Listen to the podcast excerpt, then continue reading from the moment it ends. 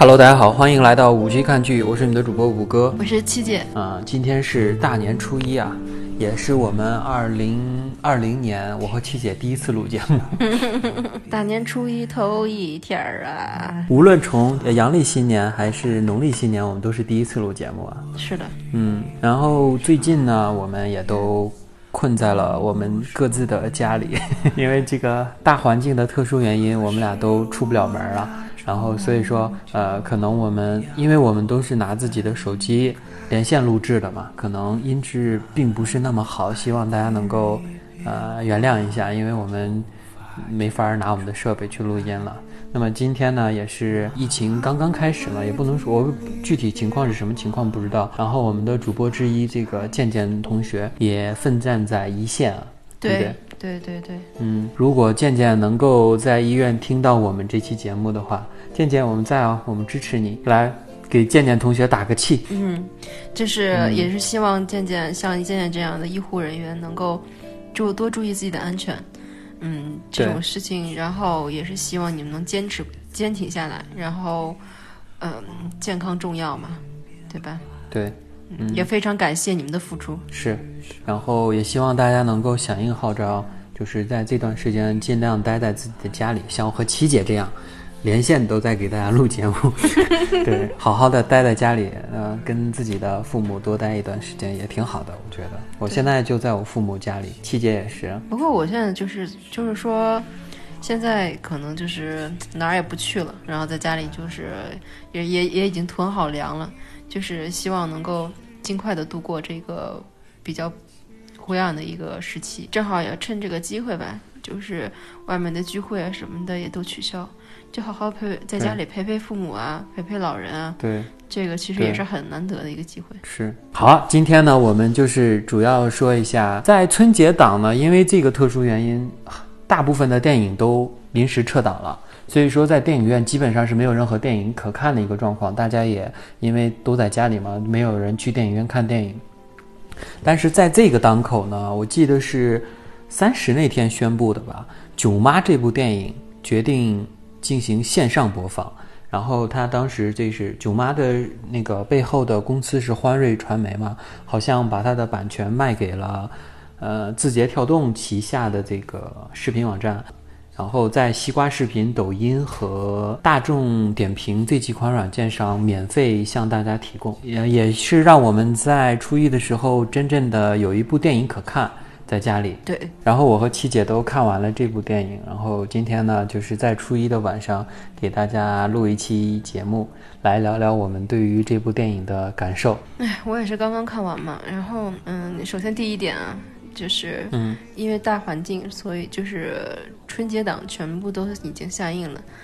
原本觉得可能嗯，就是这个春节可能会无聊加无聊，就是非常无聊。嗯嗯，没想到囧妈会突然就是出来，就是说一个免线上的免费的放映，这个其嗯实对于观众来说是一算是一个福利。对，对，然后就是也是趁热嘛，今天把这个看完了之后，觉得嗯是个不错的一个呃片子，就是嗯它跟之前就是徐峥以前导的那些什么囧囧系列，呃对囧系列。嗯，然后这个也还是延续他一贯的一个幽默风格，但是我觉得这里面就是怎么说呢？其实更对生活的写照啊什么的，其实就更强烈了。嗯，然后我对这个片子呢，其实我觉得是挺值得看的，就是尤其是现在在外工作很繁忙的年轻人看一看的，嗯，就是能够让你想起来很多自己曾经遗失的东西，就觉得它是一个不错的商业片。对我看完以后，就是首先电影的话完全没问题，是一部很好看的电影，是很值得推荐的一部电影。嗯，虽然呃这部电影的话有一些偷懒的成分在，但是仍然我首先我的基点是这是一部好电影。那首先呢，我为什么刚才说它有一定偷懒的成分在，是因为我们在这部电影里面基本上看到的就是一个徐峥特色囧系列电影的一个大杂烩。就是我们在看这部电影的时候，就感觉好像还是在看徐峥的前几部电影，因为你看他很多的元素基本上就是沿用了他以前电影的元元素，没什么太创新的东西。首先，你看徐峥特别喜欢演。呃，这个中年的这种窘迫的一个状况，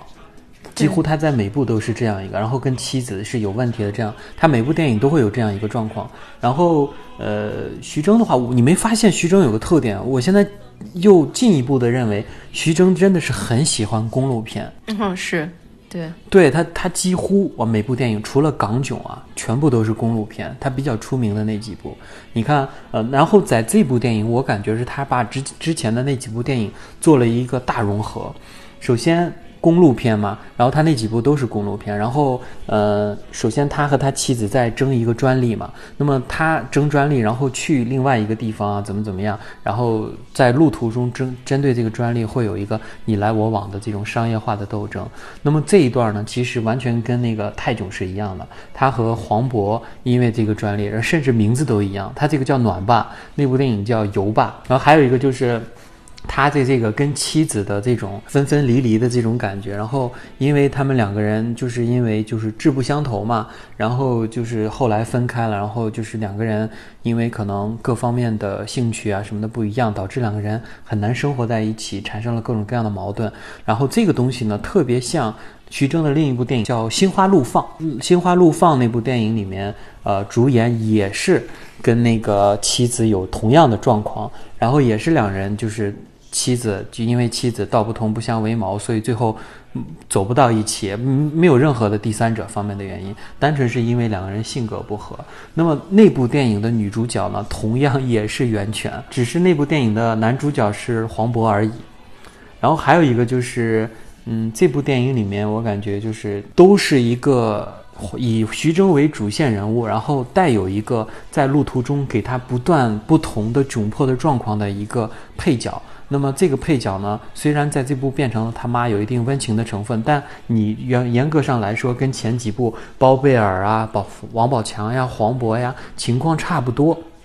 就是没有什么太大的区别。然后最后这个整个片子的起承转合。也非常的像，所以我在看这部电影的时候，非常非常的熟悉，我就觉得哦，他其实偷懒了，完全套用他原来的剧本，又拍了一个不一样的东西，只是地方变了一下，没有什么太大的创新的成分。但是这套模式是一个成功的模式，让我们看这部电影的时候，它仍然是一个比较有节奏的起承转合的，有这个整个节奏在的一部，还是算是比较好看的一个商业片。因为刚才咱们在跟老胡连线嘛，老胡就是他说到什么样的片是商业片，什么样的片是文艺片。他说这部片子就是一个典型的商业片，但是它还是一个相对来说从观感上比较成功的商业片吧，我觉得。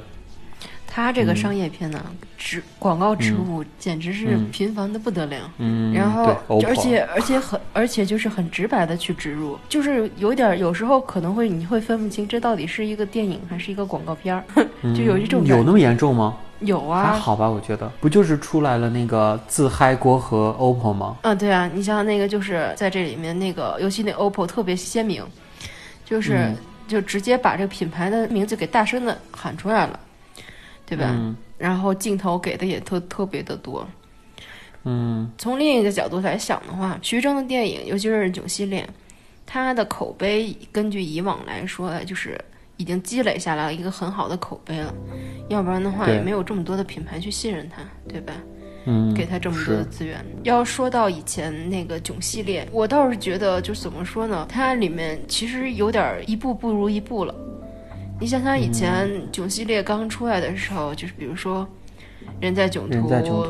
泰囧，就是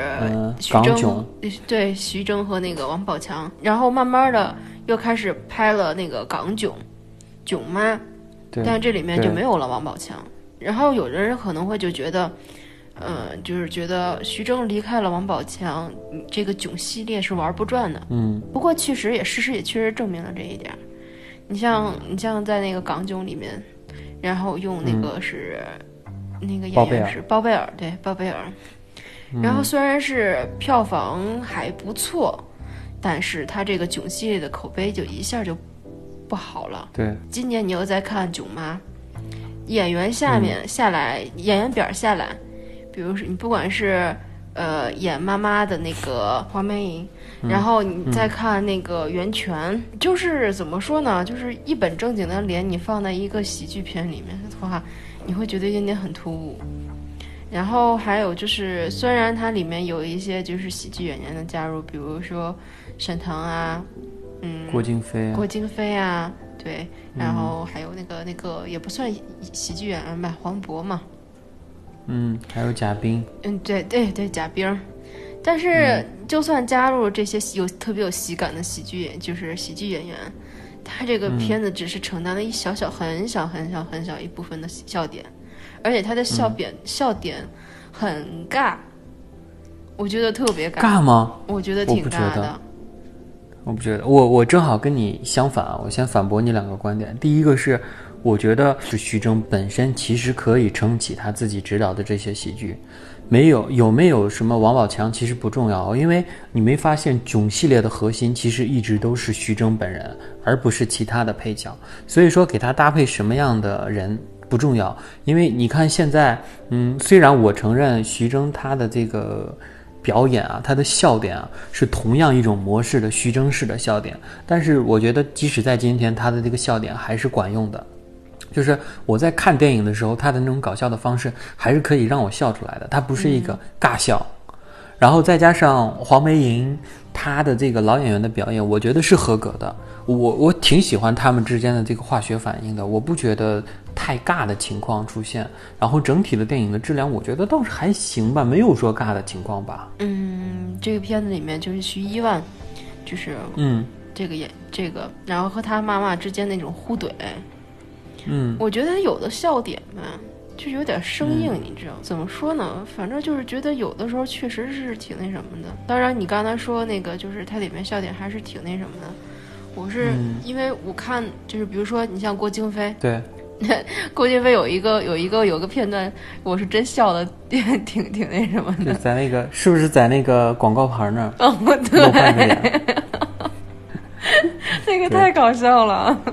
那个就就是是一半儿一半一半脸，然后那个那然后那种，哎，太搞笑了那段。然后还有就是那个沈腾那个 沈腾那个像大姐，然后对，那个没想到妈妈的妈妈，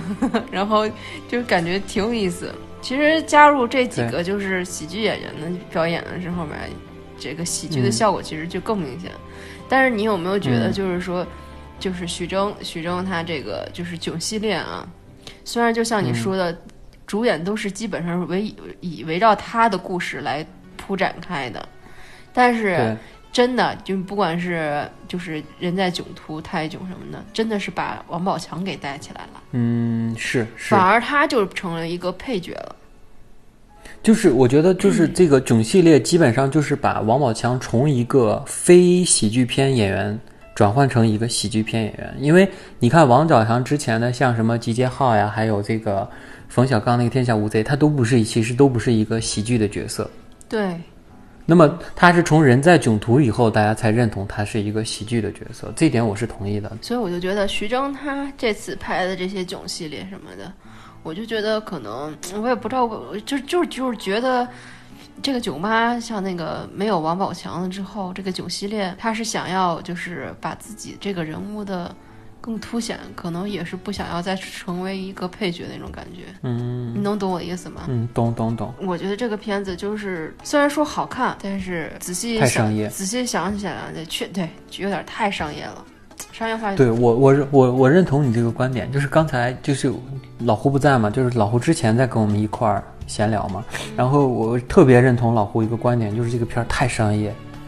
他你完完全全认同一个，它就是一个纯商业片，它完全不追求任何艺术上的东西，它就是一个商业片。因为你看从前期的营销啊什么的，因为我今天看到一个新闻，就是徐峥高铁遇网红事件，你知道这个吗？不知道这什么，就是就是徐峥，他从上海从北京到上海还是上海到北京忘了，就是他这一段儿是几四个小时吧，应该是，然后他包了一个车厢，然后这一这一个车厢呢，他就请了请坐满了这个，就是不论是抖音啊，还有这个啊呃 B 站上的很多的网红，他都把让他们坐满，然后每个人给五分钟的时间让他们拍一段儿，然后徐峥就是完全配合，就你想让我拍什么我都可以，但是每个人有五到十分钟的时间，然后就一个一个的拍。徐峥给每一个网红拍你们这个片子里，你这个段子里要要我怎么出现，怎么什么完全配合，然后你就会在所有的这些人的段子里面发现都会有徐峥的出现，它算是一种营销吧。但是人们说你这个营销就太商业，然后无论是包括我们后面会提到的一些徐峥对于这部电影的某一些骚操作啊，无论是提档、撤档还是这个线上播放，都是我们可以认同它是一种很商业的行为。那么这种商业，一方面我们可以认为它是一个纯商业的电影，另一方面我们可也可以认为是他对于自己电影的一个不自信。嗯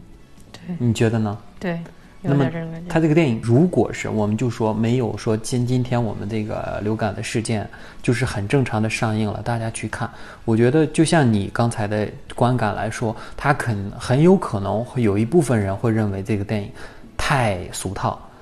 太商业，然后就在相对来说在口碑上可能会落一些下风。那他为了不不至于让自己的电影太落下风的话，那么提前一天上映啊，这些骚操作啊，什么，包括这些在网上大肆的营销啊，都可能是对他的一种不自信。我是有这种感觉。很同意，那么你看这部电影的时候，你就你觉得有什么你觉得好的地方呢？就是他在那个这里面探讨的那种现实生活中的一些事情，嗯就是不管是夫妻之间，然后子女之间，家人之间、嗯。这种相处的嗯。模式，然后就会觉得就是自己能够贴合到这里面。可能孩子在外，你，不管在怎么工作、怎么挣钱，那时候就觉得，嗯，给妈妈、给给家里人一个拥抱，其实这有时候会觉得很奢侈。其实，嗯。其实他也不是不想，他可能就是觉得，可能觉得就是太尴尬，或者是说是那么多年没有抱过妈妈，猛的一下抱住妈妈，可能会觉得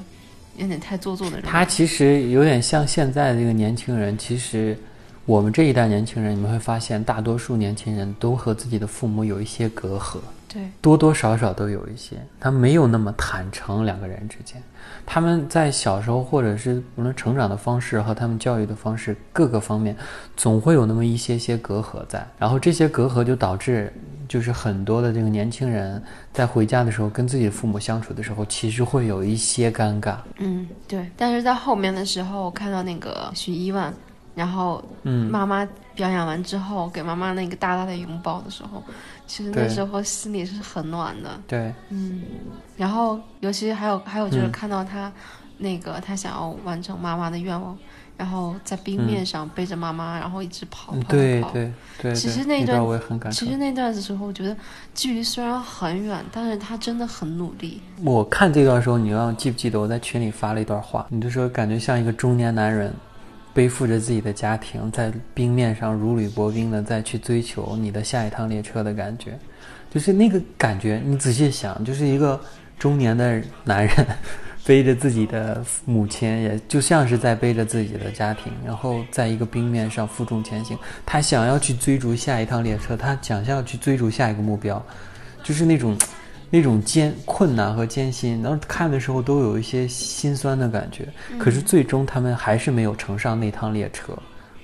是不是？对，就是就像就像很多这种中年人的人生就是这样，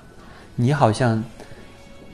在迎头去追赶你的下一趟列车，其实最终还是失败了。但是其实我们人生是要充满希望的，虽然你没有坐上你人生的下一趟列车，但是谁知道不会出现一些让人美好的意外呢？就像他们突然天空中就出现了宋小宝乘驾的那个 热气球，对不对？让他们一路就飞向了他们的最终目标。我觉得这点寓意还是特别好的，但是你不觉得有点生硬，很强行的加入吗？对，很生硬。我你知道你知道我刚开始我都以为什么呢？就是因为在看这个部片子之前，就是在嗯抖音上或者什么的时候，就有看到一些小片段，就是里面有黄渤那个演那个参演嘛，嗯，黄渤他那个参演的是一个，嗯，也是个大富豪吧，啊，对吧？有自己的私人飞机什么的。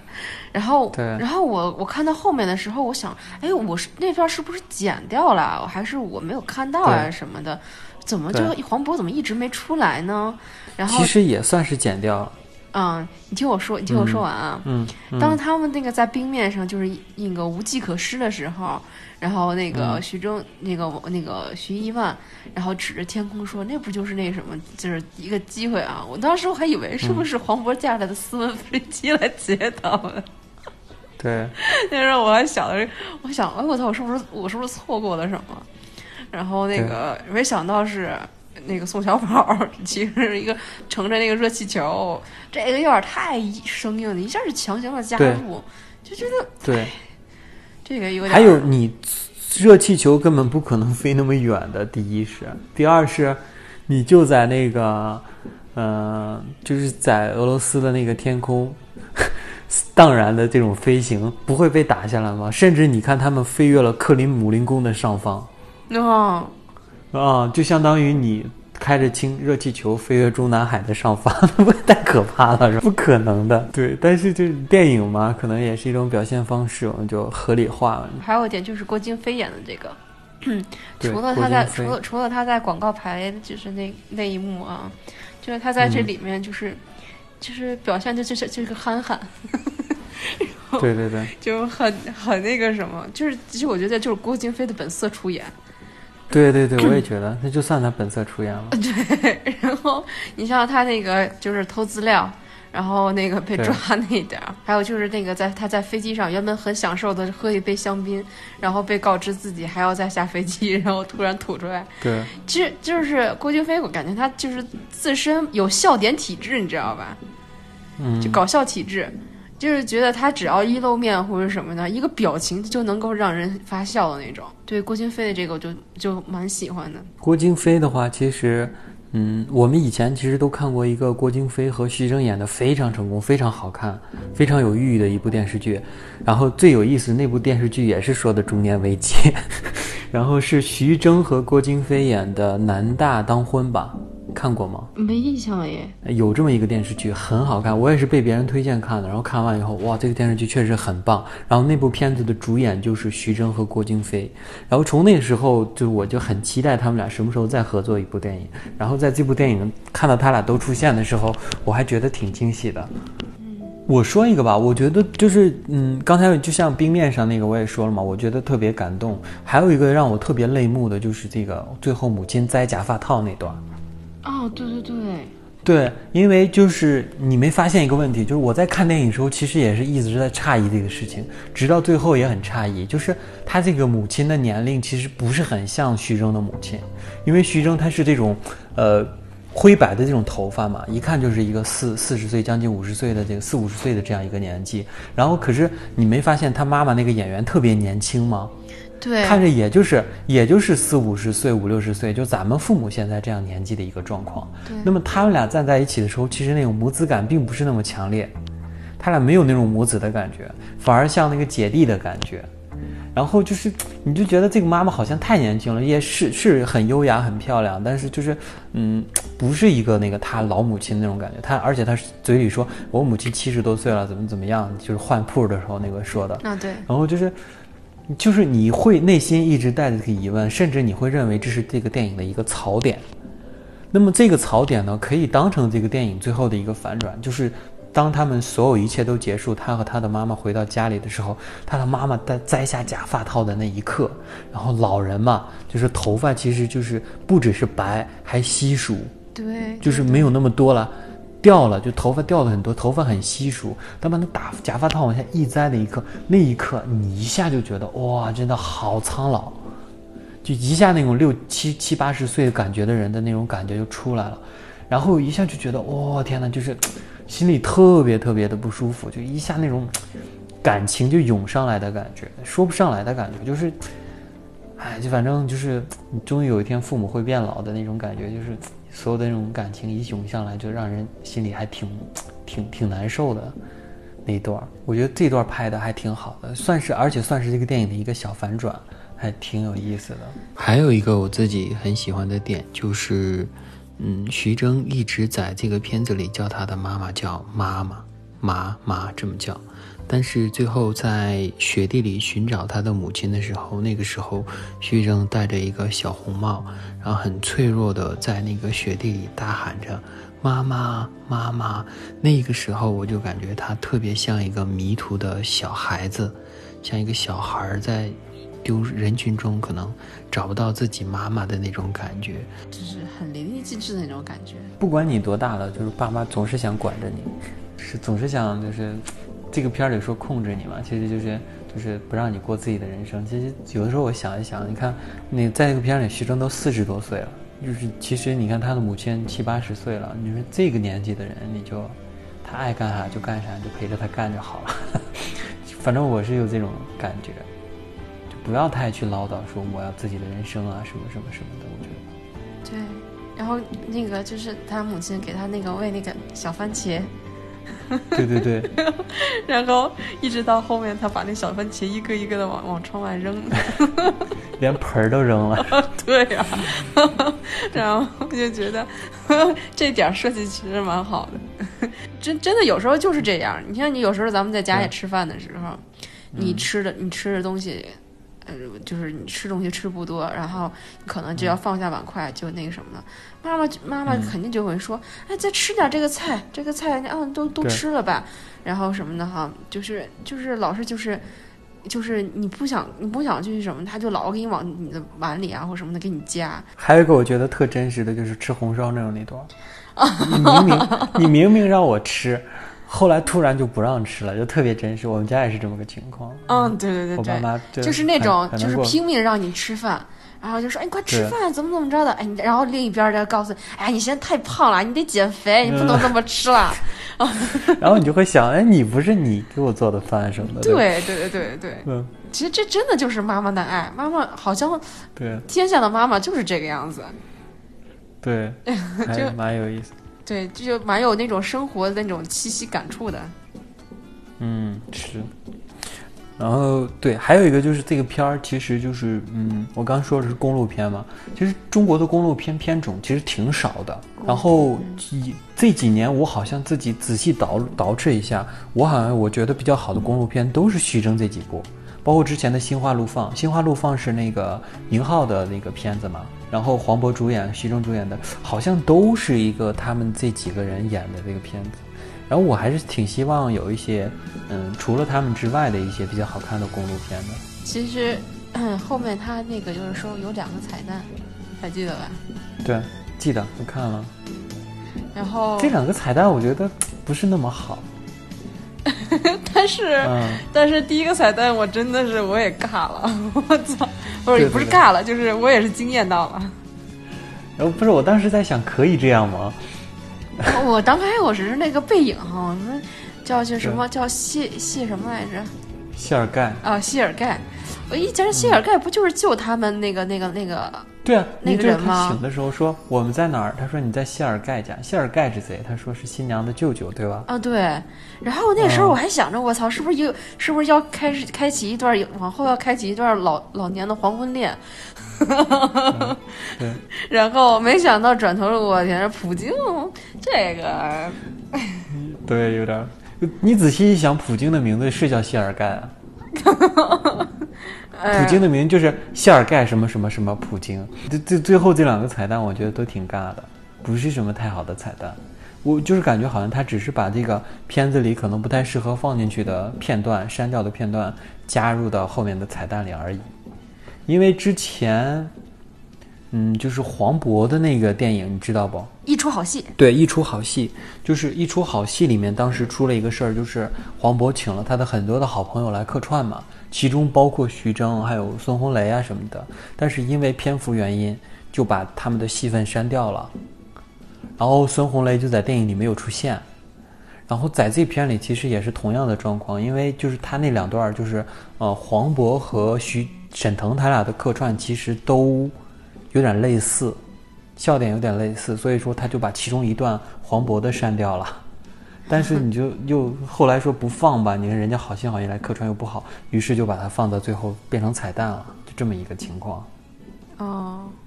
嗯，所以说就彩蛋其实就并不算是严格上真正专门拍的一个彩蛋的感觉，只有那个普京那个算是一个彩蛋，后面那个应该不算，算是删减片段吧。我觉得这个片儿呗，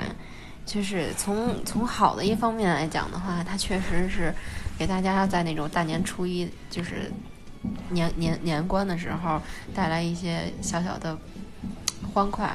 对吧？尤其是这么嗯。压抑的一个大环境下，但是其实就是再仔细去，如果要是不不以一个观影人的一个角度去看的话，这片儿在今年所有春节档撤档之后，它突然一下线上的一个免费播放，其实就有嗯一点点业界内的一个、引起引起一些争议吧。对引引起他们一个业界内的一个争议了。嗯，对，就是嗯，怎么说呢？就是《囧妈》这部电影，其实早前啊，就是在嗯还没发生这个肺炎的这个事儿的时候，当时嗯大家都在争夺这个春节档嘛。其实按照行业内的规定来说，所谓的春节档应该是从初一开始的，就初一才开始是春节档。那么一般是在初一之前不会有任何电影上映的。那么大家也是很严格的，就把自己的上映时间都定在了初一。那么然后但是，嗯、有一天就是这个《囧妈》这个电影突然宣布在大年三十那天上映，大年三十啊，然后就是导致一个问题，就是你会提前比人半天上映。其实这半天对于电影的首映来说非常的重要，尤其像国庆档和春节档这样一个日期。对，嗯，然后，那么这个东西其实当时已经引引发了一些争议，就是一些关于不公平竞争的这种争议嘛。那当时好像就是在业内来说，很多人对于徐峥的这种，嗯，也不算是徐峥吧，就是这个电影背后公司这个行为，其实会有一些意见。但是这个事儿呢，导致于你提档了，那其他所有人的电影都得提档。那所有的就是很多的电影，像包括《唐人街探案三》，都提档到了大年三十上映。那这个方面的话，就是带来了很多的问题，这是一方面。但是随后呢，爆发了这些事情以后，大家都统一的都撤档了。那个这个撤档呢，据我听说，好像有一些政府方面的介入，就跟大家商量去，你们大家都不全部都撤档。然后就是让公众不要去这个什么什么的，这个也是我的，我我我我不不对我说的话负责啊，而 是有这种可能，就是有有人传言是有这种原因在，然后大家就统一都全部撤档了。但是这个时候大家统一撤档呢，其实就是因为我撤你也撤嘛，每个人都撤档了，所以说对谁都没有损失。比如说呃大家都撤档了，可是你没撤档，那么还是会有人愿意去电影院看你的电影，对不对？那么你是不是你这个电影就赚了？所以说为了公平起见，大家就统一都撤档。但是在这个当口呢，发生了一件事情，就是徐峥的这部《囧妈》呢，在初一呢，嗯，在字节跳动旗下的所有的软件和网站上线免费播放，这个东西就带来了一个很大的问题，就是你的提前就是弯道超车、提前上映的一个问题。虽然你并没有在电影院上映，那么它的矛盾点其实在两点。第一点就是，第一，首先你毕竟你是个电影，对不对？你电影不在电影院上映，在线上播放的话，那么呃，电影院肯定是对你有意见的。很多电影院都表示了对这个行为的不满，因为你在线上播放，你带来一个问题就是你不在电影院播了，那么对于我们电影院来说就没有任何的收益了，这是第一点。第二点就是你提前播放，对于其他的电影来说，其实造成了双重的压力。第一重压力呢，就是你上线初一上线播放了，那么我其他的电影该不该上线播放？那与我们目前的情况来说很难。我后面告诉大家为什么很难，只有囧妈可以在初一上线上播放。那么如果我不在线上播放的话，那么你囧囧妈这部电影呢就会赚得口碑。这个口碑，第一是你提前上映，大家只能看这一部电影，这是第一个。第二个就是，你在线上播放，而且是免费播放，赚得了这种大众的口碑。现在大众是很容易被娱乐带风向的。那么你提前上映了，大家会带来一个感觉，就是哦，徐峥的这部电影在初一上映了，那么所有人都会夸你好，还有有有气节，对不对吧？你这个人有良心，因为大家在初就过年的时候没电影可看了，那你这个电影上映了，对不对？然后那那你就是好人，但。我就是之前老四跟我们说过一句话，他说我就是以观众的角度来说，我就觉得这是一件好事儿。我觉得他说的这话一点问题都没有。那么咱们呢，其实咱俩呢也在初一看到了这部电影，是吧？咱们确实都享受到了这个红利。那么这个呢，就于这对于《囧妈》这部电影来说，其实是三赢。第一赢是他自己其实并没有亏钱，他也是盈利的。第二赢就是字节跳动这个公司，他虽然花钱买了这部电影，但是也给他的网站和他对于长视频的一个探索，这个东西我们回头慢慢说，都是一个好处。然后算是给他打了一大波的营销。第三个呢，就是我们观众可以去看这部电影。对。为什么我突然加进来都不欢迎一下吗？对，哎，这叫这这叫这就叫做生硬的插入。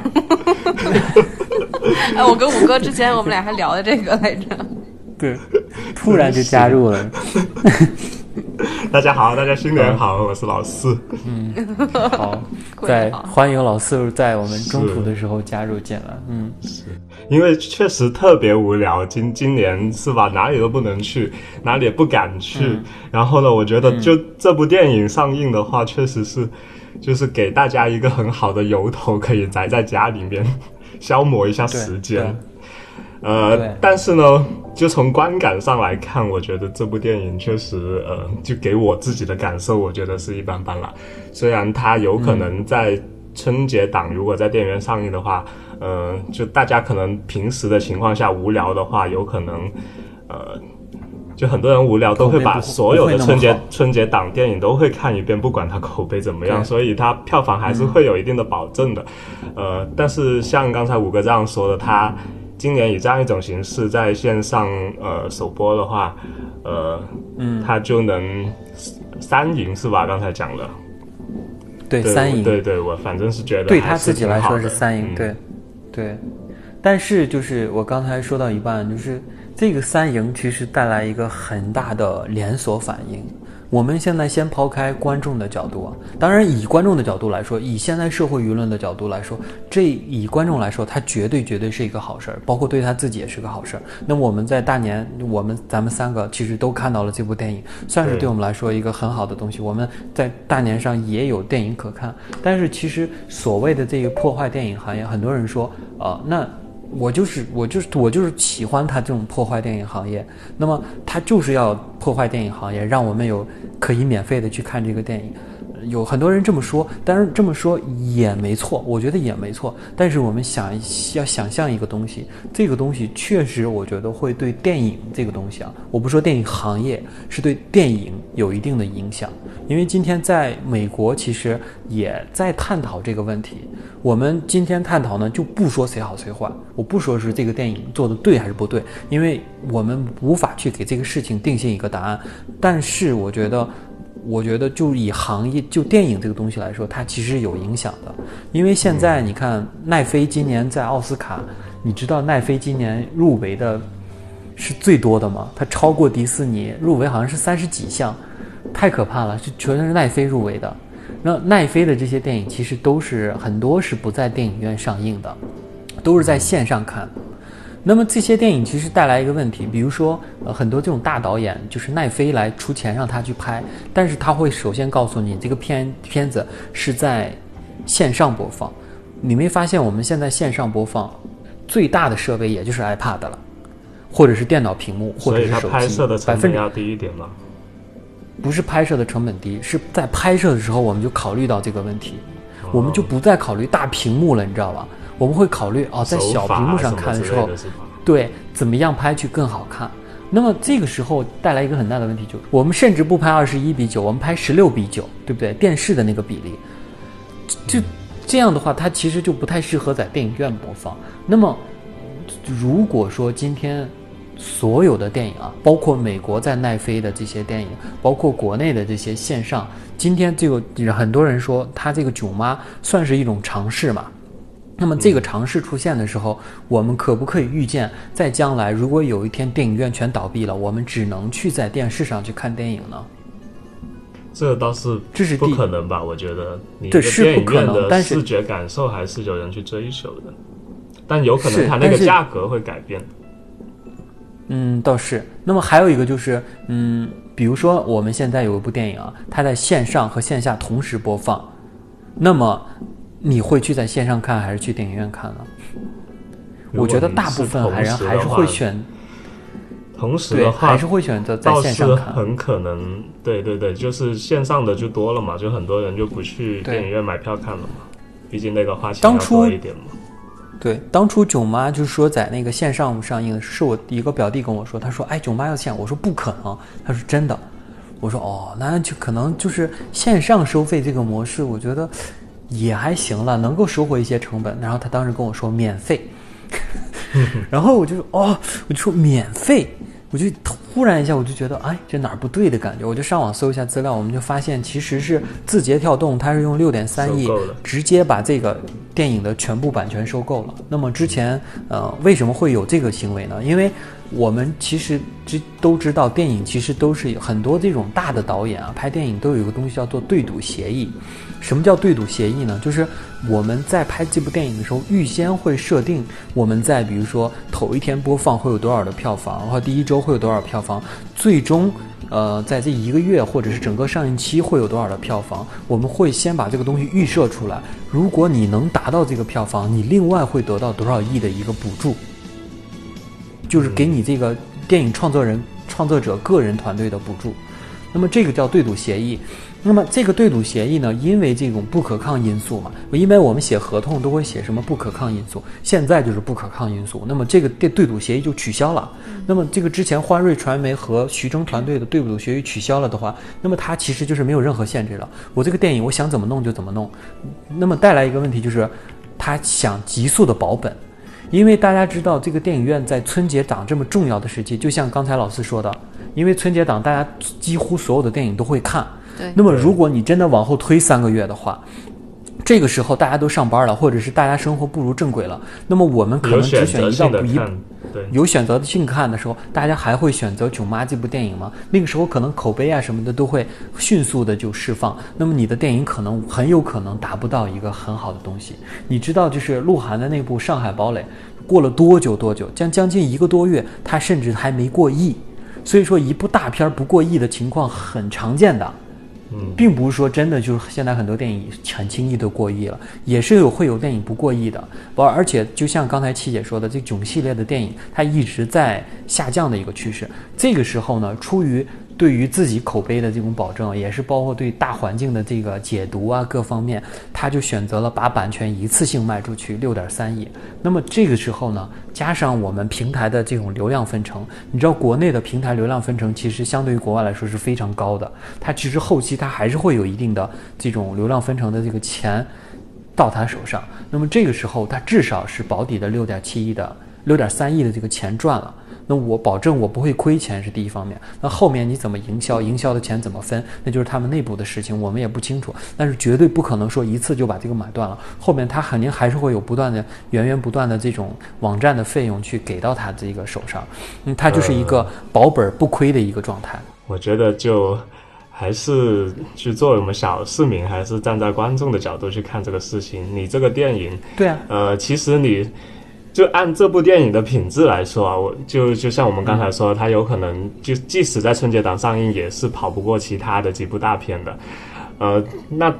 那其实你刚才说到，就未来的电影会不会电影院会不会取消这个问题，我觉得你像呃去年四月份那个复联出来的时候。那个抢票，那个票价涨得那么厉害，我觉得这还是跟就是电影的一个宣传，一个是品质，还是有很大的关联度的。就是你电影本身还是得做好，就站在观众的角度来说，就不管你以什么样的形式去播放出来吧。但是我想一个问题，就是比如说它这个模式现在证明是成功的，我们不评价好坏啊，就只说这个模式是成功的，那么成功带来一个问题，就是以前以后会有更多的电影去效仿这个模式，直接在线上播放。那么，那么这个模式如果真的是成功了的话啊，那么带来一个问题，第一个是我们观影的这种方式的大改变，第二个是我觉得你觉得这个电影的品质其实更多会靠着这种线上的这种口碑去走。它的这个整个环境大环境会有一些变化，那么这个变化其实我我只说我个人的态度啊，就只说我个人态度，不代不代表大众态度。其实我并不是希望会这样，我还是很喜欢电影这个行业，我不希望它有一天变成一个线上的，就是越来越多的电影会选择去线上播放。那么这样，因为这样他们也能赚钱。然后还有一个。电影的这种创作，其实现在在国内的环境来说，已经受到很多的牵制了。从资方，从我们的审查制度和各方面、各方面的牵制，会让我们这个电影其实有很多你没发现，就是限制。那么，如果你还最后再有一个大流量网站的这种的对你的这个电影的一个限制的话，你你一个电影拍摄的时候会受到各方的牵制。当这些牵制出来的时候，你的电影的品质仍然会有一个很大的下坡式的下跌，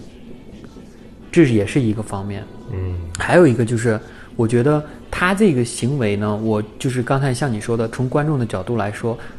挺好，是挺好。然后，但是对于其他电影来说，其实特别的不公平。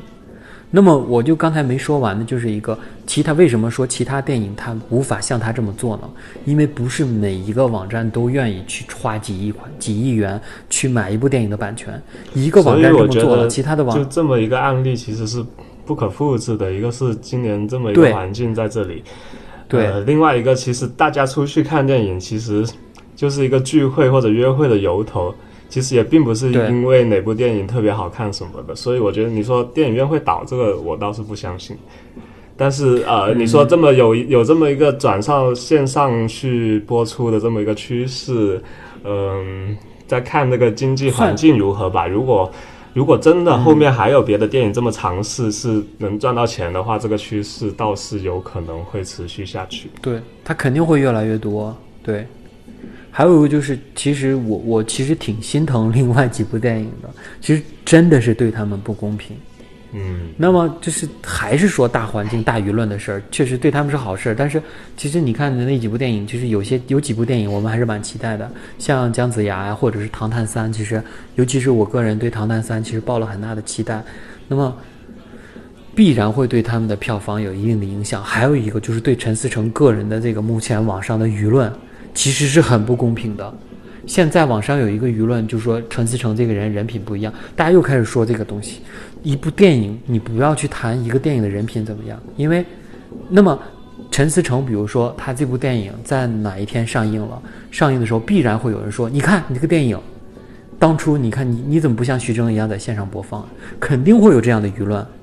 但是。你说，但是你能了解背后他为什么不？他也想在线上播放，他也想挣钱。问题是，他就做不到啊。但是大众是不知道这个事情，他只会去谩骂其他的电影，他只会谩骂除了《囧妈》没有上映的任何一部电影。我觉得人家可以做到，你为什么不做不到呢？倒也不一定，以后。现在这个风评什么都很难说。如果他电影出来的好的话，然后刚好他上线的那个时间，嗯，又是没什么其他电影竞争的话，那他到时候上线，那就风评还是会往好的方向去发展吧。这部片子，如果是品质真的过得去的话，嗯，倒是这点我真的同意，确实是。反正还是要把这些背后的故事。告诉我们的观众朋友，就是嗯，大家自己去判断这个事情吧。我觉得就还是那句话，事情没有绝对的好坏，就是还是要看以什么样的角度吧。我觉得就是可能以其他电影的角度，或者是欢日传媒这个本身的角度和我们观众的角度，每个人看这个事情其实都是一个不同的态度。所以说没有绝对道德绑架那些导演吧，人家也是对要赚钱的嘛。对，对，是，确实是。嗯，反正就是这么一个状况。其实我倒是觉得，就是像你之前说，说那个徐峥在这个预告，就是在这个也不是预告吧，就是说徐峥在营销，就是在为这个电影铺做所做的一些铺垫，你有没有发现他是所有春节档电影里面铺垫做做做的最足的，对，对吧？然后结果春节档没想到会意外的出现一个要撤档的问题，他也是考虑到他也是要考虑到他前期的投放啊。我就是觉得其实这个东西也可以理解，嗯，对吧？能看出他能看出他的慌。张，对，像你说的，他也知道自己这个系列在走下坡路。他前期，所以他前期做了那么多、那么大量的铺垫，又是请一一车厢的网红来给他也来给他做宣传，又是各种的那种参加各种活动，结果遇到碰车档，他肯定心里慌啊，他只能做出这种这种抉择，其实是可以理解的。还有一个很大的原因就是，只有他这部电影是跟春节有关系的。因为唐探也是有关系的吧？唐探有吗？没有吧？可能只会提一提。那去那个《唐探二》就跟春节好像，我印象中是挺春节的。是提到了吗？但是它毕竟是一个侦探片嘛，就是不是在春节对它其实影响并不大。但是你看这个，呃，囧妈就是有浓浓的贺岁气质，是吧？如果不在春节档上映的话，确实是有点不应景的感觉。所以能看出，其实就是很多人说，就是像刚才七姐说的，能看出她的慌张，确实就是这个没办法的办法了。对，能理解到是这个事情。就这个电影最后，你还有什么想说的？就是它好的不好的方面。这个电影，我说实话，我今天我其实一直在想等家里人一起来看，但我觉得还是先自己看一下吧。结果呃，我看前面一两个小时，就有一点类似公路片的那种性质嘛，就有一些剧情还是挺无聊的。我其实觉得，然后呢，有一些行为其实也摸不透他为什么会这样，还有他他妈妈啊，还有呃，包括徐峥的那个角色，我觉得性格都是不知道，就给我一种感觉，就是没有立住这个人物，就感觉好像性格一会这样一会那样的，就变来变去的。嗯，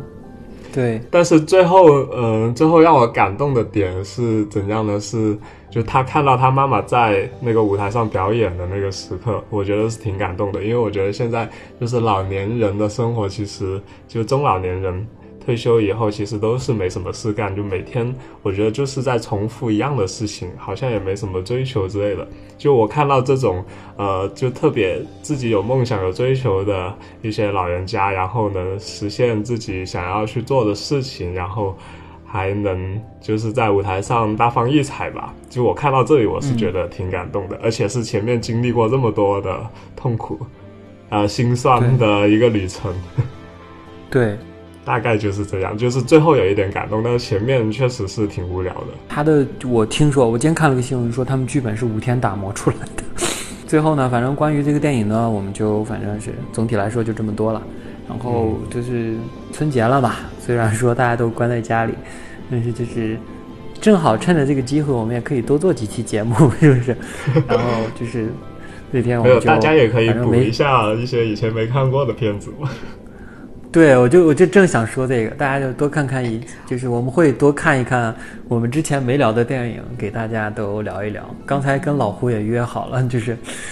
趁着大家都在家，大家给大家多做这期节目，其实也挺好的。就是今天我还看了一下新闻，新闻就是说，因为这种大环境的特殊性，然后国家广电局决那个决定那个投入大量的那个就是电视剧，然后让大家 在家里看电视剧。对，也是好事儿了，确实。嗯，其实我觉得，我觉得真的是趁这个时候吧，就是大家多补补剧，然后咱们可以多聊聊剧这方面的东西。对，看完再听我们的节目，岂不美哉？真的是呢，好，今天呢我们录到这里，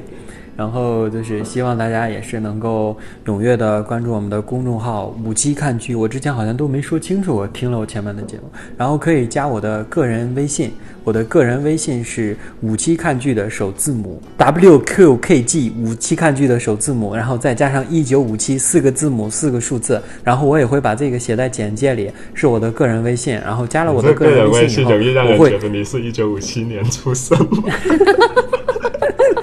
好吧，我就是一九五七年生的，然后我可以把你拉到我们的呃，就是交流群里面，然后我们在群里继续探讨各方面的电影方面的、电视剧方面的呃好好玩的事情的交流，也可以给我们提各种各样的建议，然后就是希望能够加入我们的组织吧。然后今天的节目就是这样了，然后我们下次再见，拜拜。拜拜。拜拜，新年平安。健健在工作岗位上一切顺利吧。哦，对对对，祝福所有的医护人员，拜拜拜。拜拜拜。我多久没有说我爱你？我知道你一定偷偷的哭泣，是你不知不觉，还是不愿相信？你怀里的 baby，如今已顶天立地。妈，我多久没有紧紧抱你？我知道你一定悄悄的伤心。不要怀疑，